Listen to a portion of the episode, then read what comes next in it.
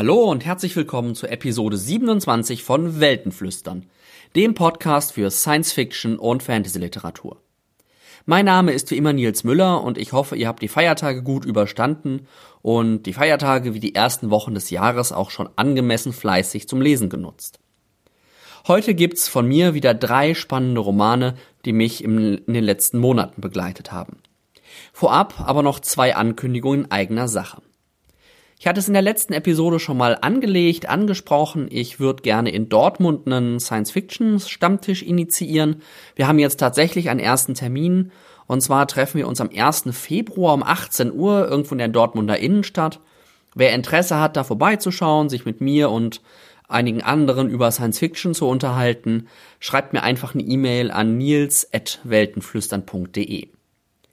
Ich werde in den nächsten Monaten auch äh, auf mindestens zwei Barcamps unterwegs sein, ähm, die was mit Literatur zu tun haben oder beziehungsweise mit, äh, mit Podcasten. Der erste ist nämlich das Podcamp in Unperfekthaus in Essen. Und da wird es wohl tatsächlich auch ein Hörertreffen geben. Ich glaube, das ist am 10. März abends. Da werde ich euch aber nochmal auf dem Laufenden halten. Und dann werde ich auch beim Litcamp in Heidelberg sein, Mitte Juni. Da bin ich auch sehr gespannt. Die letzten beiden Jahre konnte ich da immer aus irgendeinen unterschiedlichen Gründen nicht. freue mich da jetzt dieses Jahr dann tatsächlich mal hinfahren zu können. Was ähm, Science-Fiction-Conventions angeht, habe ich dieses Jahr noch nicht viel geplant, außer so grob im Hinterkopf, dass ich wahrscheinlich wieder zum BuCon fahren werde. Wenn ihr da Vorschläge oder Ideen habt, wo man denn mal hinfahren könnte, ähm, sagt mir einfach Bescheid. Ich bin da deutschlandweit eigentlich ziemlich mobil. Kommen wir jetzt aber zu den Romanen, von denen zwei in eine Kategorie fallen, die mir eigentlich sehr, sehr nahe liegt. Das ist nämlich sozusagen sozialwissenschaftliche Science Fiction. Es hieß auch mal irgendwann Social, äh, Social SF oder Soft SF.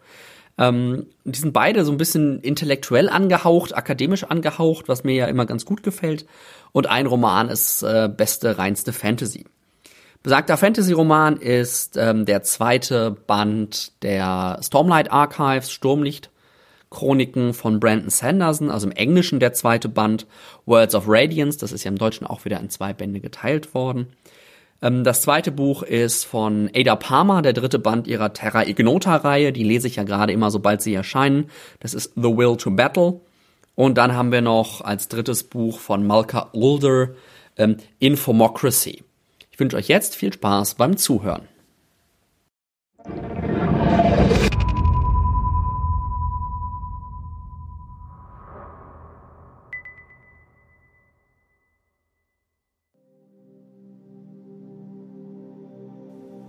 Schalan stibitzte einen dünnen Kohlestift und zeichnete eine Reihe gerader Linien, die von einer Kugel am Horizont ausgingen. Diese Kugel entsprach nicht ganz der Sonne und sie stellte ebenso wenig einen der Monde dar. In Kohle umrissene Wolken schienen darauf zuzuströmen und das Meer unter ihnen. Eine Zeichnung war nicht in der Lage, die bizarre Natur dieses Ozeans wiederzugeben, der nicht aus Wasser, sondern aus kleinen, durchscheinenden Glasperlen bestand. Schalan zitterte, als sie sich an jenen Ort erinnerte. Jasna musste viel mehr darüber wissen, als sie ihrem Mündel hatte mitteilen wollen. Und Schalan wusste nicht recht, wie sie die andere Frau danach fragen sollte. Durfte man überhaupt Antworten verlangen, wenn man einen solchen Verrat wie Schalan begangen hatte? Nur wenige Tage waren seit jedem Ereignis vergangen und Schalan wusste noch immer nicht genau, wie sich ihre Beziehung zu Jasna fortsetzen sollte. Das Deck schwankte, als das Schiff gegen den Wind kreuzte und die gewaltigen Segel hoch droben flatterten. Schalan war gezwungen, sich mit ihrer bekleideten Schutzhand an der Reling festzuhalten. Captain Tosbeck sagte, die See sei für diesen Teil der Meerenge von Langstirn recht ruhig. Dennoch würde sie vermutlich unter Deck gehen müssen, sollten die Wellen und das Schlingern noch schlimmer werden.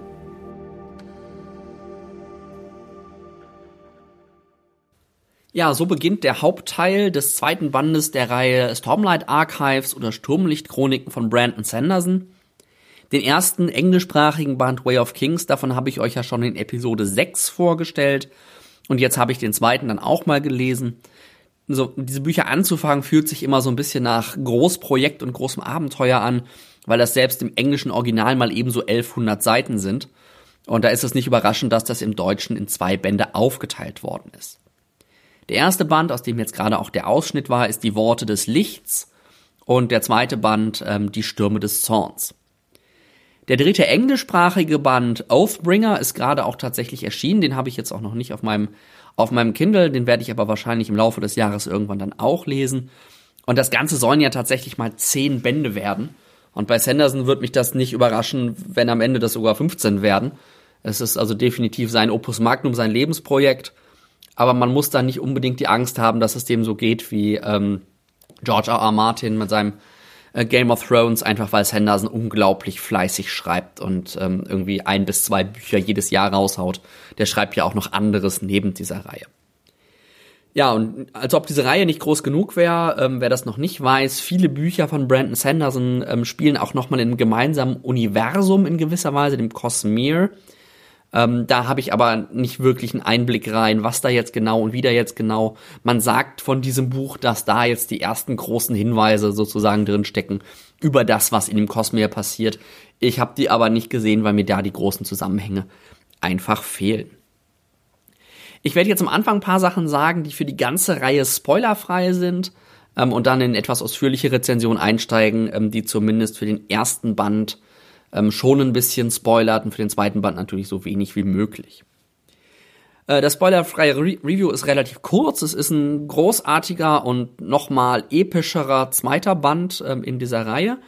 Er hat in meinen Augen aber auch etwas mehr Längen und ob der Vielzahl an Personen und Erzählsträngen ist er ab und an unnötig unübersichtlich. Es ist nämlich eigentlich gar nicht so komplex, wie Sanderson es erzählt. Ähm, da muss man sich manchmal ein bisschen, ein bisschen bewusst orientieren. Ähm, wer epische Fantasy mag, wird aber an, ähm, wie heißt es, Words of Radiance auf jeden Fall ganz, ganz großes Gefallen finden. Und wer keine epische Fantasy mag, hat wahrscheinlich schon den ersten Band nicht gelesen. Ähm, und wer den ersten Band gelesen hat, aber nicht gemocht hat, wird auch den zweiten Band wahrscheinlich nur begrenzt mögen und sich nicht die Zeit nehmen wollen, sich wieder irgendwie, ich weiß nicht, 20, 30, 40 Stunden in diesem Buch zu versenken. Ähm, was zu den Figuren und der Handlung, da halte ich es relativ kurz. Ich gebe euch nur die zwei Hauptfiguren und so ein bisschen Kontext, dass ihr ungefähr versteht, worum es geht. Wir kommen jetzt dann natürlich auch ins Spoilergebiet. Also wenn ihr partout keine Spoiler für den ersten Band hören wollt, solltet ihr jetzt zur nächsten Rezension springen. Hauptfigur in diesem Band ist äh, nach wie vor Kaladin, den haben wir ja schon im ersten Band kennengelernt. Da war er auch die Hauptfigur. Die kleinen Spoiler, den ich euch jetzt geben muss, ist, er hat überlebt und er ist gesellschaftlich doch deutlich aufgestiegen. Ähm, er war ja irgendwie so ein, so ein ganz unterer Soldat irgendwo in den Shattered Plains, so, so, so, so einem Trümmergebiet im ganz speziellen, wo er irgendwie als kan Einheit in so einer Kanonenfuttereinheit war. Er weist sich da aber als äußerst clever und schafft es so eben nicht nur zu überleben, sondern auch tatsächlich aufzusteigen. Er wird nämlich zum Chef der Leibwache des Hoheprinzen Dalina Kolin. Das da kommt er dann mitten in den Hauptkonflikt der ganzen Reihe, denn der Attentäter, der schon König Gavila Colin, das ist glaube ich Dalinas Vater oder Onkel oder Bruder getötet hat, ähm, der wird auch auf eben ähm, Dalina angesetzt und gerät dann eben mit Kaladin aneinander. Weil dieses Attentat äh, hat eben auch überhaupt den ganzen Krieg ausgelöst, vor dessen Hintergrund äh, der Roman steht, der Krieg der Menschen gegen die Pashendi ist die erste Hauptfigur, die wir aus dem ersten Band schon kennen. Die zweite Hauptfigur kennen wir auch schon auf dem ersten, aus dem ersten Band. Da war sie auch eine, eine wichtige Figur, aber die wird jetzt sozusagen zur Schwerpunktfigur des Romans. Das ist was, was Sanderson für die Reihe auch schon angekündigt hat, dass in jedem Roman eine Figur so ein bisschen im Mittelpunkt steht, dass man über die auch mehr Hintergründe erfährt, ihre Vergangenheit erfährt und nicht eben nur die Präsenzhandlung. Und das ist in diesem Roman äh, Shalanda war. Und es ist für mich gleichzeitig auch die spannendste und interessanteste Figur eigentlich auch schon im ersten Band gewesen, weil sie so unglaublich voller Neugier und Faszination auf die Welt guckt. Sie ist unglaublich neugierig, will alles verstehen, will alles wissen. Ähm, und sie ist einfach die Meisterin der Wortwitze. Also wer mich persönlich kennt, weiß, dass ich das auch gerne tue. Ob das gut ist oder schlecht, das sei jedem überlassen. Aber alleine dieser Satz, den sie irgendwo relativ am Anfang mal bringt, good puns are lost on man with poor vocabulary, äh, ist einfach nur großartig. Ähm, Shalan ist die Tochter eines Landadligen ähm, und sie geht bei der Wissenschaftlerin Jasna Colin in die Lehre. Jasna ist, glaube ich, eine Schwester von Dalina, wenn ich das richtig im Kopf habe. Und die beiden reisen aus bestimmten Gründen ähm, gemeinsam in die Shattered Plains, um da so eine ganz große apokalyptische Gefahr für die Welt abzuwenden. Und dass das natürlich nicht ganz so glatt läuft, wie die beiden sich das vorgestellt haben, könnt ihr euch sicherlich vorstellen, ist nicht so wirklich überraschend. Und äh, Shallan, die wir auch gerade in dem kurzen Intro schon gehört haben oder von der wir gehört haben, macht als Figur, als Mensch in dem Band wahrscheinlich nicht nur, also nicht nur ist sie die Schwerpunktfigur, sondern macht auch die stärkste Entwicklung durch. Sie wird nämlich im Grunde erwachsen in einer gewissen Weise, von so einem verschüchterten Mädchen zu einer selbstbewussten, starken, taffen Frau. Es gibt da noch ein paar weitere Figuren, aus deren äh, Perspektive die Geschichte erzählt wird, so Point-of-View-Figuren. Aber das, die beiden Figuren, das sind die, die ihr kennen müsst und die anderen ähm, tauchen dann immer so in deren Erzählsträngen im Grunde auf. Ja, das war jetzt die kurze Vorstellung. Ihr habt schon gemerkt, so kurz war das dann wieder gar nicht, denn in dem Band ist es tatsächlich so, dass Sanderson sich absolut treu bleibt und seinen schriftstellerischen Wahnsinn noch weiter hochschraubt. Also der schreibt ja schon immer solche Monsterbücher und das macht er mit Words of Radiance ähm, wieder nochmal auf einer ganz anderen Liga. Es ist nämlich in jeder Hinsicht epischer und dadurch teilweise auch ausufernder Roman. Obwohl die Geschichte gar nicht so komplex ist, schafft er es wirklich auf den 1100 Seiten ähm, wenig Langeweile aufkommen zu lassen. Es passiert durchaus, weil er einfach unglaublich tief charakterisierte, detailliert geschilderte Figuren da drin hat und natürlich seinen Weltenbau ähm, auch wieder noch vom aller, allerfeinsten ist, was er da irgendwie sich ausdenkt und in seinem Kopf drin hat, das ist äh, wirklich unglaublich. Fangen wir bei der Bewertung mal auch wieder mit den Figuren an. Ähm, Kaladin und jetzt dann eben auch Shalan sind wahrscheinlich mit die best ausgearbeiteten Figuren in der Fantasy, zumindest für Romane, die sich jetzt nicht nur um eine Figur über mehrere oder Serien, die sich nur um eine Figur über mehrere Bücher hinwegdrehen. Äh, vor allen Dingen, wenn man bedenkt, dass das erst Band 2 einer Reihe ist, die mal zehn Bände umfassen soll auch in dem Buch äh, entwickeln sich beide weiter und wachsen ihre, in ihre neuen Rollen hinein. Äh, Kaladin kommt irgendwie damit klar, unter diesen adligen Light Eyes zu leben, auf die er ja immer so ein bisschen naja, herabgeblickt hat, nicht, aber er ist eben ein Dark Eye, ein Nicht-Adliger. Ähm, und ähm, er mag die eigentlich auch nicht wirklich, also auch jetzt, obwohl er unter ihnen leben muss, mag er sie nicht wirklich, aber er kommt sich halt irgendwie mit ihnen, mit ihnen klar. Und Shalan, was ich gerade schon gesagt hatte, wird eben vom schüchternen Bücherwurm zu einer starken Frau, die dann eben auch wirklich ihre, ihre Interessen vertritt und sich allen Widerständen entgegenstellt. Und durch die spannende und erschütternde Hintergrundgeschichte ähm, gewinnt die natürlich nochmal unglaublich viel mehr Tiefe. Erzählerisch nutzt ähm, Sanderson diese Hintergrundgeschichte äh, von Shalan, die er erzählt, ganz geschickt, um die Spannung aufrechtzuerhalten, weil er eben quasi im Buch immer mal wieder Cliffhanger in diesen Rückblenden im Grunde produziert und man dadurch natürlich auch nochmal im Buch vorangetrieben wird. Das ist ganz elegant gemacht, aber es hilft natürlich auch tatsächlich, ähm, die Figur aufzubauen. So tiefe Charakterisierungen, wie Sanderson sie schreibt, sind wahrscheinlich in der Menge und in dem Umfang in der Fantasy ziemlich einmalig. Was die Atmosphäre des ganzen Buchs angeht, wirkt der Roman wesentlich zivilisierter als der erste Teil. Gerade im Hinblick auf Kaladin. Kaladin war ja im ersten Buch so ein bisschen der, der raue Soldat, ähm, der eben auch wirklich, wo es auch dann die Schlachtenszenen gab und wo es dreckig war und blutig war und Krankheit und Tod. Ähm, all das steht nicht mehr ganz atmosphärisch so im Mittelpunkt, weil wir uns jetzt eben am Hof befinden. Zwar immer noch in den Shattered Plains, aber es geht halt jetzt ähm, am Hof zu ähm, das ändert aber nichts daran, dass das Buch an sich oder die Welt durchaus eher eine dunkle Atmosphäre hat. Also das ist jetzt kein äh, alle sind glücklich, alle sind froh, bunte, bunte Luftballonsroman geworden, aber es wird ein bisschen zivilisierter, ein bisschen gesetzter auch, was so passiert. Ähm, die Welt, obwohl sie dunkel ist, ist allerdings nicht dunkel um des Dunkels willen. Sanderson schafft es da, einige Lichtblicke reinzubauen, ähm, teilweise sehr humorvoll, ohne dabei jetzt ins Klischee oder ins Slapstick-artige abzudriften. Und vor allen Dingen die erste Begegnung zwischen Shalan und Kaladin, aus der ich euch gerade schon ein ganz kurzes Zitat gegeben hat, ist einfach so großartig, weil Shalan es irgendwie schafft, Kaladin seine Stiefel abzuquatschen. Ähm, grandios gemacht. Vielleicht eine der besten Szenen bisher überhaupt in der Reihe. Und Sanderson schafft es sogar eine dezente, sympathische, elegante Liebesgeschichte einzubauen, die sich nie in den Vordergrund spielt und wo man nie irgendwie so den, das Gefühl hat, dass da jetzt irgendwie der Schmalz aus allen Poren trifft, äh, trieft. Das ist ja was, was ich bei Sanderson noch nicht so häufig gelesen habe. Das kann er also auch noch. Und was er natürlich am besten kann und was in jedem seiner Bücher eine ganz zentrale Rolle spielt, das sind die knallharten, spannenden, bildhaften Action-Szenen. Da habe ich ja vor allen Dingen die ersten drei Mistborn oder Nebelgeborenen Romane für geliebt. Das macht er hier auch nochmal und mit irgendeinem mit einer Gigantomanie und einer Akribie und einer Spannung, ähm, wie es auch ganz, ganz wenige außer ihm nur können. Er schafft unglaublich tolle Kampfszenen mit Konstellationen, einer gegen einer, einer gegen fünf, zwei gegen was ganz Riesiges, viel Magie beziehungsweise Sturmlicht. All solche Dinge tauchen auf. Also ich normalerweise überblätter ich Kampfszenen immer äh, relativ schnell. Auch bei Sanderson fange ich dann an, schneller zu lesen. Aber die sind unglaublich gut.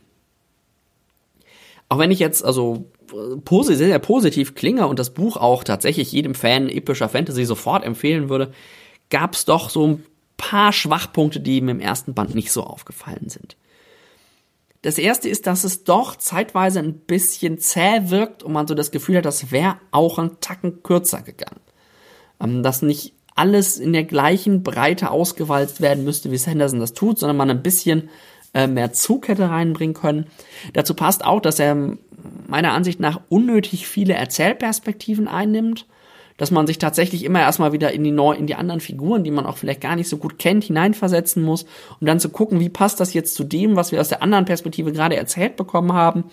Ähm, das ist jetzt in der Art von Roman nicht ungewöhnlich, aber auf der Länge und in der Komplexität wird das bei Sanderson doch manchmal ein bisschen anstrengend. Dazu passt dann auch, dass viele Anspielungen, Querverweise, Subtilitäten einfach an mir vorbeigehen. Da steckt wahrscheinlich, kann man das Buch dreimal lesen, viermal lesen, vorwärts und rückwärts interpretieren, Querbezüge zum ersten Band herstellen, Querbezüge zu anderen Sanderson-Büchern herstellen, Querbezüge zum Cosmere, diesem übergreifenden Universum herstellen. Aber ich war dann genug damit beschäftigt, mir die große ganze Geschichte zusammenzubauen und irgendwie im Kopf zu halten und zu verstehen, was da passiert, dass das tatsächlich an mir vorbeigegangen ist. Ein zweiter ganz leiser Schwachpunkt ist, dass die Handlungspunkte manchmal ein bisschen konstruiert wirken und vor allen Dingen darum sich drehen oder ganz viele Probleme nur dadurch entstehen, dass die Leute nicht miteinander reden. Wenn mal jemand irgendwie den Mund aufmachen würde und irgendwas sagen würde, hätten sich viele der großen Problemlinien in dem Roman mehr oder weniger erledigt. Nur weil die Leute das halt nicht tun, äh, werden irgendwelche grandiosen Abenteuer draus. Zusammenfassend als Fazit, ähm, Words, of, äh, Words of Radiance ist eine furiose Fortsetzung der Stormlight Chronicles. Äh, es ist wieder Sanderson at his best und damit ein absolutes Fest für Freunde epischer Fantasy. In meinen Augen fast schwächer als der erste Band, aber mir wird spontan auch keine Reihe einfallen, in der ich das nicht sagen würde, dass der zweite Band leicht schwächer war als der erste. Also grundsätzlich epische Fantasy vom allerbesten. Wenn ihr nur ein Buch oder zwei Bücher epische Fantasy dieses Jahr lesen wollt, lest Brandon Sanderson.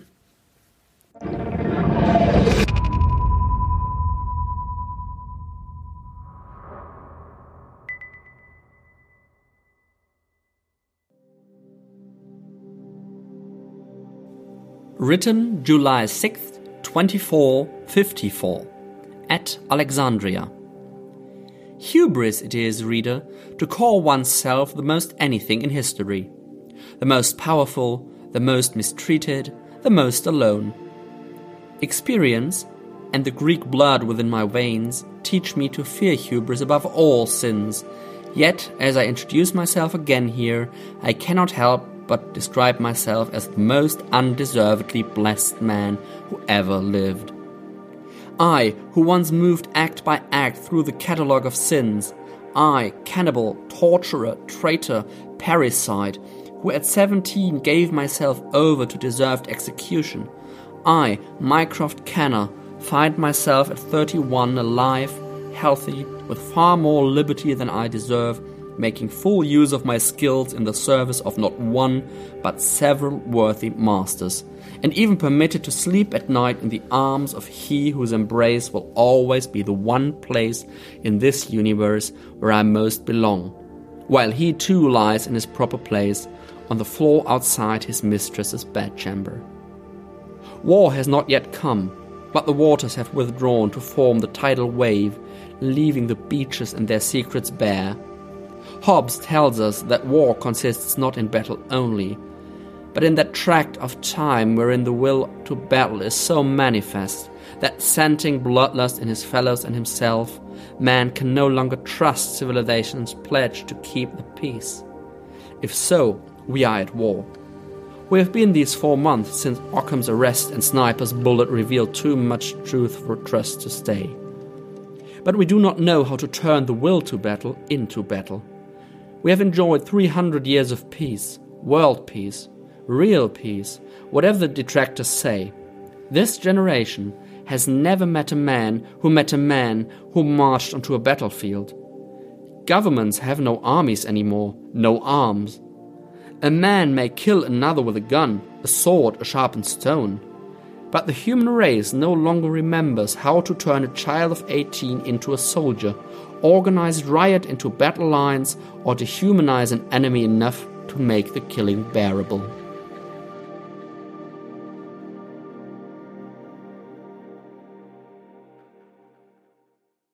Also wer den Podcast hier häufiger hört, dem muss ich jetzt wahrscheinlich nicht sagen, von wem das Buch ist, das ich gerade angerissen habe. Das ist nämlich der dritte Band der Terra Ignota-Reihe von Ada Palmer mit dem Titel The Will to Battle. Die ersten Bände Two Like the Lightning und Seven Surrenders habe ich euch hier in Episode 18 und Episode 19 vorgestellt. Und mit dem dritten Band setzt Palmer ihre sehr spezielle Mischung zwischen Roman, fiktivem, historischem Dokument und jetzt im dritten Band auch immer deutlicher philosophischer Abhandlung ähm, einfach nahtlos fort. Es lässt sich jetzt auch in der Rezension, wie bei einem dritten Teil, eigentlich immer nicht ganz vermeiden, ein bisschen zu spoilern. Praktischerweise liegt der Reiz der Romane aber tatsächlich nicht in erster Linie in dem, was passiert. Ähm, nicht, weil da wenig passieren würde, sondern weil es einfach so viel mehr gibt und so viel tiefer ist als das, als die oberflächliche Handlung. Wir lesen auch hier, ähm, wie in den anderen beiden äh, Romanen, keine echte Romanehandlung, sondern die Nacherzählung von Ereignissen einige Monate, nach denen sie, nach denen sie geschehen sind. Und auch hier, wie ihr gerade schon gehört habt, haben wir wieder Mycroft Kenner als unzuverlässigen Erzähler, der uns begleitet. Nach den Ereignissen der ersten zwei Bände ist die Welt des 25. Jahrhunderts ziemlich destabilisiert. Ihr habt das gerade gehört. Krieg steht vor der Tür, ist eigentlich unvermeidlich. Und der Roman schildert das Lavieren und das Manövrieren äh, der Hives um Ausgangspositionen und Koalitionen. Erschwerend kommt hinzu, was auch gerade schon anklang, dass es seit Jahrhunderten keinen Krieg mehr gab. Es gibt also keine eigene Erfahrung, wie Krieg richtig oder gut, wie auch, was auch immer das sein soll, mit möglichst wenigen Opfern oder möglichst effizient, möglichst effektiv zu führen wäre. All das ist ver vergessen gegangen. Und The Will to Battle spielt jetzt eben in der Zwischenzeit, in der diese alte Ordnung zerstört ist und klar wurde, dass die neue Ordnung nicht ohne Blutvergießen etabliert werden kann. Palmer nutzt diese Ruhe vor dem Sturm, die in der Welt im Grunde stattfindet, für ein eher philosophisches Buch. Ja, jetzt kann man sagen, die ersten beiden waren das doch auch schon, das stimmt. Im Vergleich mit anderen Romanen waren die ersten beiden schon sehr philosophisch. Ähm, Im Vergleich zu diesem dritten Band äh, ist das nochmal eine andere Stufe. Ähm, und sie nutzt dafür einen Trick, der gerade vielleicht in dem Intro auch schon anklang. Sie importiert nämlich historische Figuren. Ja, wie genau das passiert, das will ich euch jetzt nicht spoilern. Aber es gibt zwei, zwei historische Figuren, die in dem Roman eine wichtige Rolle spielen. Das ist einmal Achilles. Äh, Achilles ist ein erfahrener General. Es geht wirklich um den Achill aus dem alten Griechenland mit der Ferse. Ähm, und er ist der einzige in dieser Welt, der überhaupt Kriegserfahrung hat. Und ein Großteil des Romans besteht im Grunde darin, dass Mycroft ihn auf seiner Reise zu den Hives begleitet, die er in gewisser Weise auf den Krieg vorbereitet. Die zweite zentrale Figur ist Thomas Hobbes, ja, der politische Philosoph. Ähm, mir ist nicht ganz klar, wie der da reinkommt. Mein Eindruck war, das ist im Grunde ein Gesprächspartner im Kopf von Mycroft. Also der führt im Grunde so, so fiktive Monologe, wie er das auch mit dem Leser ja ab und an tut. Handlungstechnisch passiert in dem Roman gar nicht so viel. Es gibt viele Dialoge, viele Verhandlungen, paar Monologe, im Grunde noch weniger Action als in den ersten beiden Bänden. Man guckt tatsächlich so den seismischen Verschiebungen, politischen Positionierungen zu. Und das geht eben auch so ein bisschen in dem Tempo, in dem die sich verschieben. Es sind langs langsame, aber bedeutsame Verschiebungen. Und ähm, die sind eben teilweise auch sehr subtil. Und ich will nicht behaupten, dass ich da tatsächlich alles mitbekommen hätte, was da passiert ist. Was dann eben auch manchmal dazu führt, dass man das Gefühl hat, dass das Buch zu langsam fortschreitet. Es ist aber grundsätzlich sehr, sehr spannend zu beobachten, wie die unterschiedlichen Hives, das sind ja diese Zusammenschlüsse, so ideologisch basierte Zusammenschlüsse, ähm, sich positionieren und anfangen, auf den Krieg vorzubereiten. Besonders spannend sind dabei äh, ist die Frage nach dieser ursprünglichen Verschwörung, die das ganze Ding nur auf den Gang gesetzt hat. Wie ist die zu bewerten? Und da ist dann so ein bisschen die Frage eben drin, darf man wenige töten, um das Wohl vieler zu sichern? Das ist so die grundlegende moralische, philosophische Frage, die da zugrunde liegt. Und Parma schafft es tatsächlich im Roman, auch wenn ich jetzt gesagt habe, er ist manchmal ein bisschen langsam, ein bisschen zäh, trotzdem noch irgendwie wieder erzählerische Kniffe und Tricks zu benutzen, die das Buch unglaublich abwechslungsreich erscheinen lassen. Ne, das sind einmal die Interaktion, diese internen Monologe zwischen Kenner und Hobbes, ähm, die dann auch manchmal noch den Leser mit einbeziehen und ähm, an zwei oder drei Stellen ein, eine geniale Idee, ähm, wie man denn gleichzeitig stattfindende Dialoge schriftstellerisch ab, abbildet. Ähm, eigentlich total banal und würde man, wenn man drüber nachdenkt, vielleicht auch relativ schnell drauf kommen. Ähm, aber ich habe es noch nie in dem Buch wirklich gemacht gesehen und das funktioniert einfach wunderbar. Zusammenfassend äh, lässt sich festhalten, dass The Will to Battle eine konsequente Fortsetzung der ersten beiden Bände ist. Es ist ja offiziell, glaube ich, nicht der dritte Band, sondern der erste Band des zweiten Bandes. Also ich glaube, gedacht ist das eigentlich mal als Duologie gewesen mit zwei Büchern. Nur Ada Palmer ist dann irgendwie auf die Idee gekommen, oder vielleicht auch der Verlag, diese Bücher jeweils nochmal zu splitten. Uh, und The Will to Battle ist dann sozusagen die erste Hälfte des zweiten Teils oder faktisch der dritte Band. Ähm, er kommt wesentlich langsamer, philosophischer und nachdenklicher daher und äh, versucht gar nicht, ihn zu lesen, wenn ihr Band 1 und Band 2 nicht gelesen habt. Wer jetzt Band 1 und 2 schon gelesen hat und gemocht hat, der wird auch Band 3 mögen, da habe ich kaum Zweifel. Für wen Band 1 und Band 2 schon so hart an der Grenze waren, so, boah, jetzt wird's aber so langsam heftig, da könnte Band 3 gerade so die Grenze überschreiten, was so die Toleranz von intellektuellem, intellektuellen Bögen und sowas angeht. Äh, wer Band 1 nicht mochte, wird wahrscheinlich auch Band 2 schon nicht mehr gelesen haben. Ähm, wer nicht mal Band 1 mochte, aber grundsätzlich mit so philosophischer, auch so ein bisschen klassisch intellektuell angehauchter äh, Science Fiction, oder nicht angehauchter, sondern durchdrungener äh, Science Fiction was anfangen kann und dann auch noch mit doch ziemlich anspruchsvollem Englisch klarkommt, der sollte sich den ersten Band Too, Too Like the Lightning auf jeden Fall äh, mal anschauen. Und wer, wie gesagt, Band 1 und Band 2 gelesen hat, ähm, der wird von Band 3, The Will to Battle, nicht enttäuscht werden, aber es ist auch nicht so, als wäre es genau dasselbe.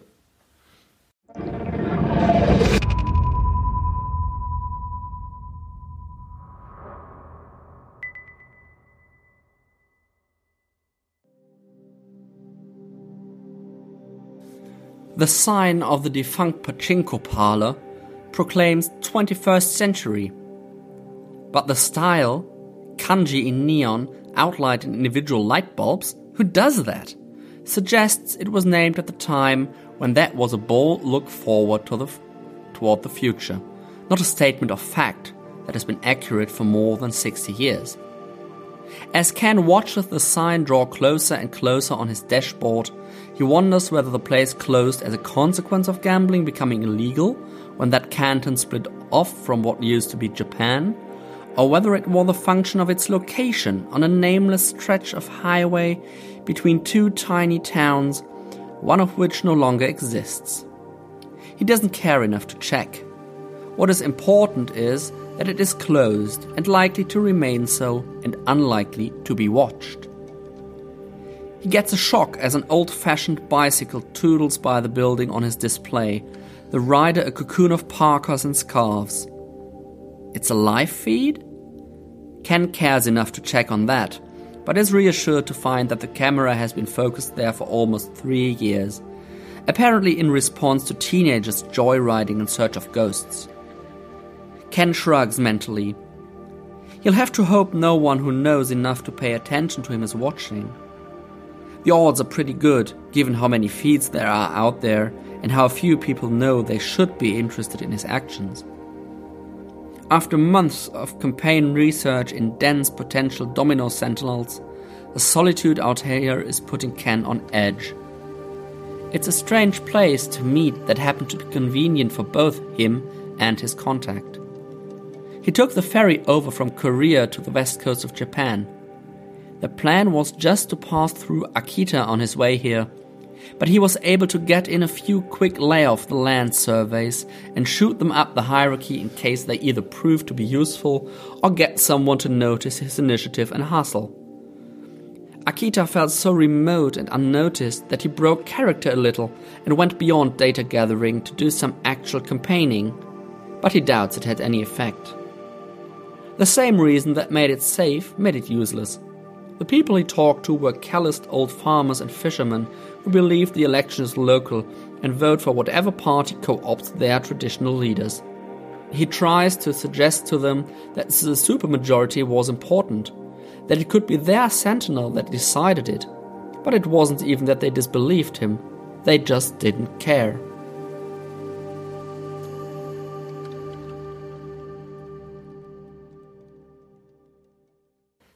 Das war der Anfang des Romans Infomocracy von Marka Older. Das ist der erste Teil des sogenannten Sentinel-Zyklus. Was diese Sentinels sind, äh, erkläre ich euch gleich noch. Der zweite Teil der Reihe Null States ist tatsächlich auch vor einigen Wochen oder vor zwei, drei Monaten, glaube ich, erschienen. Ähm, das Buch ist schon vorletztes Jahr, glaube ich, ziemlich hoch gelobt worden, aber irgendwie nie bei mir gelandet, auch wenn es thematisch eigentlich was ist, was ich total spannend finde. Und die Lücke habe ich jetzt dann glücklicherweise doch auch endlich mal gefüllt. Worum geht's? Ähm, ich fange ja sonst ganz gerne mit den Figuren an. Hier braucht ihr ein bisschen Kontext zu der Welt, damit ihr versteht, worum es geht. Äh, wir sind irgendwo, was wir gerade schon gehört haben, in der Mitte des 21. Jahrhunderts, irgendwie so 2060 oder was in der Größenordnung, wenn ich das äh, richtig verstanden habe. Und auch hier, wie schon in Ada Palmers Welt, gibt's keine Nationalstaaten mehr, hier hat sich das aber nicht in irgendwelche ideologischen Hives aufgelöst, sondern in sogenannte Sentinels, also als Zehnt am Anfang, ähm, oder als Cent am Anfang, ähm, daher dann auch der Name der Reihe. Und diese Centennials haben jeweils 100.000 Einwohner, sind aber geografisch zusammenhängend. Also das sind im Grunde sowas wie Bezirke, Stadtteile, ähnliche Dinge, die eben immer ziemlich genau 100.000 Einwohner haben. Und es ist so, dass äh, die Menschen sich natürlich irgendwie ihre, ihre Regierung durchaus wählen, aber dass es genauso vorkommt, dass Menschen der Regierung wegen umziehen. Das heißt, die Menschen bewegen sich in die Sentinels, wo irgendwie die Regierung an der Macht sind, die ihnen sympathisch sind. Und diese Regierungen ähm, werden gebildet eigentlich immer durch eine Partei, aber es gibt eben sehr, sehr unterschiedliche Parteien, die so da aktiv sind. Ähm, das sind einerseits, das klang gerade in dem Prolog schon so ein bisschen an, ganz lokale Gruppierungen. Es gibt aber auch einige, die global unterwegs sind. Die Parteien basieren ganz, ganz oft, äh, sind ganz oft aus großen Unternehmen oder Konzernen hervorgegangen. Es gibt zum Beispiel einen, eine Partei Philip Morris, ähm, dem Zigarettenkonzern oder unter anderem Zigarettenkonzern. Oder es sind tatsächlich noch Überbleibsel von Nationalstaaten, die aber eben nicht mehr ganze Nationalstaaten umfassen, sondern die Regierung in einem oder ganz vielen dieser Sentinels darstellen. Es ergibt sich dadurch also so ein Flickenteppich aus Hoheitsgebieten, ne? immer 100.000 Einwohner und es gibt gleichzeitig überall alle zehn Jahre eine Wahl. Ja, so die große globale Wahl, wo in jedem Sentinel die neue Regierung gewählt wird und was auch gerade in dem Intro so ein bisschen anklang, die Partei, die die meisten Sentinels gewinnt, gewinnt die sogenannte Supermajority. Also die hat nochmal so eine spezielle Funktion. Ähm, die darf jetzt nicht so viel machen wie irgendwie eine Bundesregierung oder so, das ist schon weniger, aber sie hat eben grundsätzlicheren Einfluss. Neben diesen ganzen Parteien und Sentinels gibt es noch die Information, die Information. Das ist in dem Fall nicht nur die Information, sondern das ist so, so eine institutionalisierte, fast schon zur Behörde gewordenes Internet. Das Gefühl, es wird nie wirklich so richtig erklärt. Aber die Information übernimmt im Grunde sämtliche Datenverarbeitung, dann laufen sämtliche Medien drüber, ähm, Prognosen, die Abwicklung der Wahl läuft über die Information. Das ist also wirklich im Grunde das Internet mit einer Behörde dahinter äh, global vernetzt und irgendwie auch direkt angeschlossen mit über irgendwelche Brillen, also all diese Sachen, die man aus so Near Future Cyberpunk-artigen Romanen kennt, sind da irgendwie aufgegriffen. Die Handlung, von der wir den Anfang gerade gehört haben, setzt kurz vor der dritten solchen Wahl an. Also sind, sind jetzt ähm, 20, 30 Jahre in dieser Regierungsform gelaufen, mitten im globalen Wahlkampf und wir verfolgen im Grunde zwei Hauptfiguren. Die erste Hauptfigur ist Ken, den haben wir gerade kennengelernt. Ken ist ja sowas wie ein Undercover-Analyst für eines dieser Governments, das ist nämlich für Policy First. Und Policy First als diese Partei, die auch Government genannt werden, ähm, ist deswegen ein bisschen speziell, weil das die einzige zu sein scheint, ähm, die auf Inhalte fokussiert ist. Der ist, wo also nicht Personen im Mittelpunkt stehen oder irgendwelche ehemaligen Nationalstaaten oder sowas in der Art ähm, oder irgendwie ökonomische Dinge, sondern wo es äh, die wirklich die Inhalte in den Mittelpunkt rückt. Ist die erste Hauptfigur eben Ken und die zweite Hauptfigur ist Mishima. Mishima ist eine Agentin oder eine Sicherheitsspezialistin ähm, der Information, also dieser Internetbehörde sozusagen, dem Internet mit Behörde dahinter. Und vor der Wahl kommt so einiges zusammen, dass die beiden getrennt voneinander, später dann auch irgendwie in Interaktion miteinander erleben. Das ist erstens ein sehr, sehr schweres, starkes Erdbeben in Japan. Dann gibt's auch kurz darauf äh, noch ein ähm, Attentat auf eine TV-Debatte äh, in Tokio. Und dann kommt es während der Wahl auch noch zum Ausfall im Grunde der kompletten technischen Infrastruktur. Also die ganze Information ist sozusagen offline. Und jetzt ist es äh, für so einen politischen oder Spionage-Thriller nicht so überraschend, dass Ken und Mishima eben da irgendwie rein verwickelt werden, dann einer Verschwörung auf die Spur kommen, die nicht nur was mit der Wahl zu tun hat, sondern im Grunde die Mikrodemokratie, wie das genannt wird, grundsätzlich in Frage stellt oder erschüttern könnte. Ihr merkt schon, der eigentliche Star des Buches, ähm, Infomocracy von Marka Older, ist das Worldbuilding, ist die Welt, ist die Zukunft, die sie sich ausdenkt. Ähm, sie verbindet da ihre beiden akademischen Interessen. Ähm, sie ist nämlich, war lange Zeit in der Katastrophenhilfe aktiv, ist gleichzeitig noch Politikwissenschaftlerin. Das heißt, sie flechtet das beides ein, ne? das Erdbeben in Tokio und die ganze Sache mit der Wahl und der Mikrodemokratie. Das lässt sich doch relativ eindeutig zuweisen. Ähm, ist dadurch auch so ein bisschen so sozialwissenschaftliche Science Fiction, aber wesentlich, wesentlich, wesentlich zugänglicher als Ada Palmer. Ähm, hier haben wir wirklich einen klassischen Thriller im Grunde vor uns in einer sehr, sehr spannenden Welt. Diese spannende Welt wird eben geprägt von dieser doch sehr interessanten Vision für die Renovierung globaler Demokratie. Ja, auch hier haben wir wieder den Fall, das hat sich jetzt nicht so eine reine Utopie oder eine reine Dystopie äh, entwickelt, sondern ein System, was sehr fragil ist, was von wirtschaftlichen Interessen dominiert ist, aber doch irgendwie auch so eine, so eine gewisse demokratische Intention und so eine demokratische Grundidee hat. Und ähm, in dem System sind aber gleichzeitig Inhalte eher nebensächlich. Es geht viel um Personen, um Auftreten. Ähm, es wird viel so datenmäßig erhoben und entsprechend angepasst und entsprechend entsprechend Wahlwerbung gemacht, dieses Campaigning, was man ja vor allen Dingen aus den USA kennt, ganz, ganz intensiv. Und da fällt eben Policy First, diese Partei, von der ich gerade schon gesprochen habe, so ein bisschen raus, weil die eben die Inhalte in den Mittelpunkt stellen. Es ist jetzt aber auch nicht so, als würde Older in dem Roman viel über die Inhalte verraten. Also es ist kein politisches, politischer Roman in dieser Hinsicht. Was ich sehr, sehr spannend finde zusätzlich an der Welt ist, dass dieser Gedanke, dass der Informationsfluss, also das, was wir aktuell noch vielleicht als Internet kennen, ähm, immer hier komplett zentralisiert wird und im Grunde, wie gesagt, von dieser Behörde in irgendeinem Maße kontrolliert wird. Es ist gar nicht so richtig klar, was äh, eigentlich den Leuten, die nicht irgendwie in den Parteien oder in der Behörde aktiv sind, welchen Zugang die dazu haben, was die genau für Informationen haben. Das wird gar nicht so genau geschildert. Was auch noch ein netter Punkt ist, den Older immer wieder macht, der auch in dem Intro schon so ein bisschen anklang, ist dieses Spannungsverhältnis zwischen globaler Politik, dem, was da oben passiert, den großen Entwicklungen und dem, was auf der lokalen Ebene ankommt. Das spielt da auch immer wieder durch, so diese Distanz im Grunde zwischen Alltagsleben und dem System. Was an Infomocracy auch noch sehr, sehr nett ist, ist wirklich ein sehr globaler Roman. Er spielt an sehr vielen Orten und die werden irgendwie auch alle so ein bisschen unterschiedlich und sehr, sehr lebendig geschildert.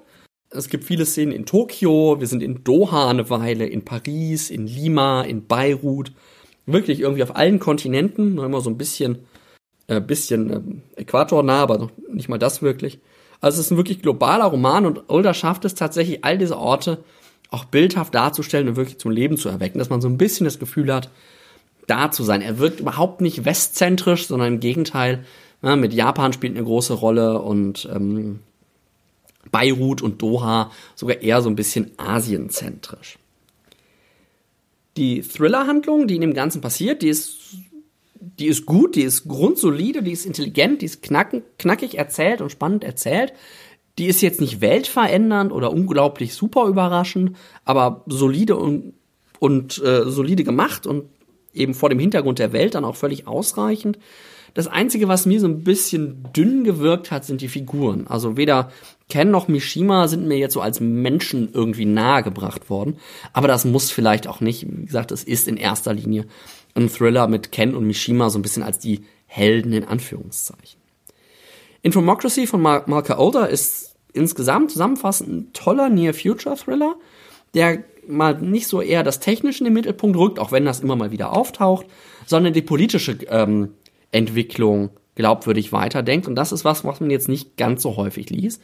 Also wer sich irgendwie für die Politik der Zukunft und das, was so aus Demokratie werden kann, mit Demokratie passieren kann, interessiert, der sollte Infomocracy genauso lesen wie Leute, die einfach spannende Near Future Thriller mögen. Das kann das Buch nämlich auch.